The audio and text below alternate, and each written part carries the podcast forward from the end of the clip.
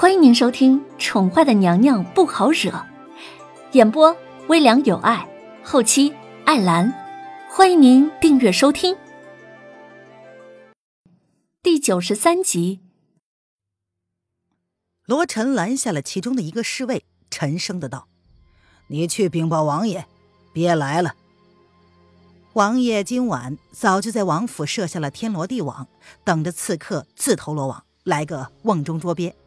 是，侍卫闻言连忙领命而去。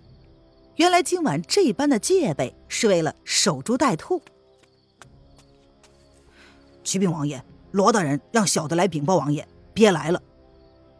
那侍卫单膝跪在王爷沐浴天池的门前，如是说道：“爷，罗大人来报说刺客来了。”紫银服侍着他们家有着无比洁癖的爷沐浴。耳边敏感的听到门外有人禀报，便轻轻的将手中干净的毛巾递给了风亲王爷。风亲王闭目养神，像是睡着了一般，他并没有搭理紫银的提醒，更别提是接过紫银僵持在空中那无辜的毛巾了。爷，紫银等了半晌，见爷依旧没有动静，不由得开口轻声试探。该不会是在水里泡的太舒服，睡着了吧？等抓到了再来禀报。风亲王薄唇微起，懒懒的道了一句，眼皮动也不动一下。是。紫银静静的领命，他打开门，淡淡的冲着跪在门口的侍卫道：“王爷让罗大人抓到了刺客，再回来报。”是。侍卫闻言，他愣了一下。抬头又看了紫银一眼，但是不敢多问，便领命退下去了。王爷既然为了抓刺客动用了王府所有的人力，为何如今看起来却一点都不着急的样子呢？难道王爷不想亲自看到刺客被抓到的样子吗？紫银看了看王府通天的火光，只怕是抓不到啊。果然。罗晨动用了王府所有的人力，愣是没有抓住刺客半根毫毛。如今罗晨一脸羞愧的跪在王爷面前，视死如归，请罪。属下办事不力，罪该万死，求王爷赐罪。风亲王舒服的躺在软榻之上，他的眸子紧闭，双手交叠着放在大腿之上，一副已然睡着了的样子。罗晨见状，也不敢再轻易开口。是他让那个刺客从他眼皮子底下逃走了，万死也难辞其咎啊！紫银淡淡的站在王爷面前，双手交叠放在身前，垂眸不语。爷这般的玩弄王府的罗大人，他当真是替罗晨感到十分不幸啊！若没有王爷亲自出马，根本抓不住那个刺客。真不知道，若是让王府的人知道，他们忙活了半天，却被他们家王爷摆了一道，哼，那些人该有什么反应呢？唉，紫妍，你是说，按照王府规定，若是放走了王府的刺客，该当何罪呀？风亲王似乎闭着眼睛也能感受到紫银的走神，他故意开口让紫银来处置罗晨。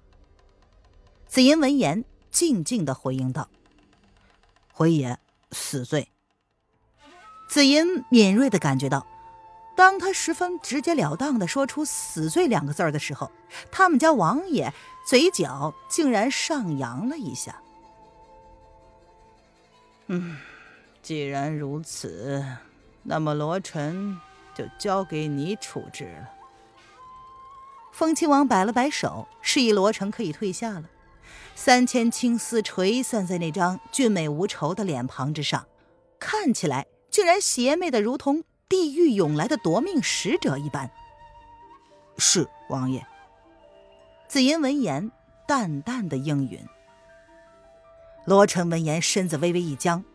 但是他也知道，王爷下了的命令，从来没有人能够改变过。自己罪该万死，也没什么好替自己求情的了。罗成感谢王爷这么多年来对罗成的厚爱，若有来世，再为王爷效命。罗大人，王爷让你退下。紫银闻言，假意咳嗽了一声，他清秀的小脸上泛着一丝隐忍的笑意。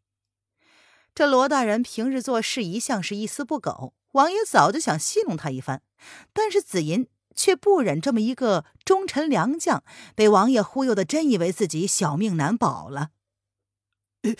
这，罗成闻言愣愣的看了看紫银，似乎不懂他话中的含义。紫银含笑的看了罗晨一眼，率先提步离开。王爷要歇下了，罗大人随着紫银离开吧。他知道心中有疑惑的罗晨定然会跟在他的后面。罗晨为人忠厚老实，君让臣死，臣不得不死。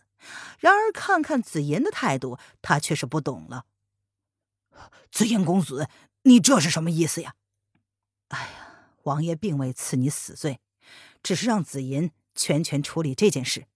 既然紫银答应了王爷的要求，自然不能这般的放过了罗大人。紫银平日里替王爷背了不少的黑锅，他自然明白。王府里的人多少都对他有些意见，天知道他多无辜。还请紫妍公子明说，罗晨愚笨，若王爷让罗晨替他去死，罗晨也不会皱半下眉头。罗晨闻言，有些厌恶的看了紫妍一眼，他是十分不爽王爷身边伺候着的紫妍的，看起来没有半分的男子气概不说。不男不女，身高不及他的肩膀，看起来也没有几两肉。身为一个男人，皮肤却比娇生惯养的王爷还要白皙。这些暂且不说，这家伙还成天狐假虎威，借着王爷对他的宠爱，在王府胡作非为。不知道王爷怎么会留这么一个人在身边伺候？哎呀，那好吧。那就麻烦罗大人，今天晚上代替紫银在王爷门外守候。紫银今日劳累了一天，想要早点休息，不知罗大人意下如何？紫银十分不雅的打了一个哈欠，将罗晨的心思看在脸中，他却不以为意的笑着说道：“你。”罗晨皱着眉，冷着黝黑而刚毅的脸庞，一脸的不解。啊，很好啊。那既然罗大人已经明白了紫银的意思，那么今晚就有扰罗大人了。紫银含笑的朝罗晨侧身拱了拱手，不待罗晨继续发问，便大步流星的走开了。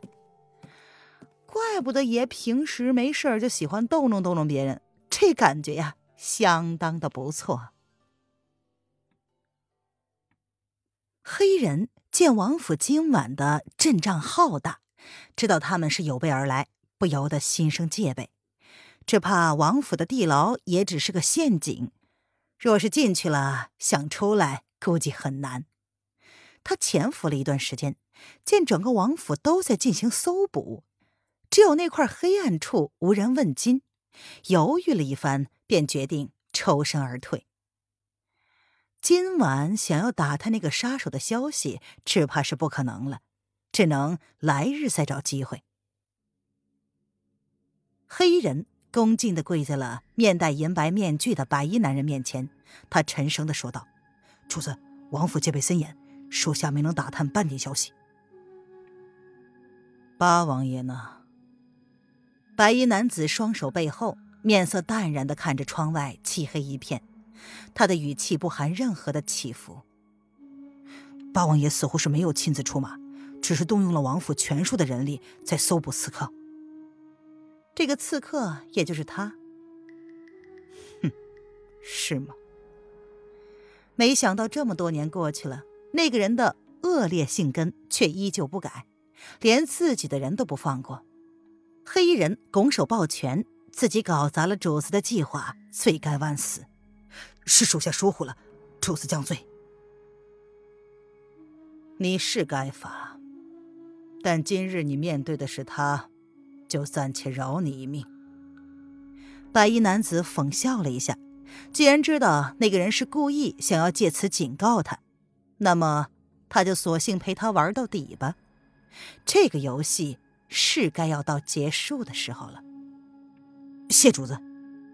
黑衣人闻言暗自庆幸，下一刻便听那个男人说道：“你找个机会，靠近保护那个女人，免得她再出点什么意外。”是。黑衣人闻言领命。若再出点什么意外，你也可以不用再出现了。言下之意就是下一次，你就没这么好的运气了。属下明白。听众朋友，本集播讲完毕，请订阅专辑，下集精彩继续哦。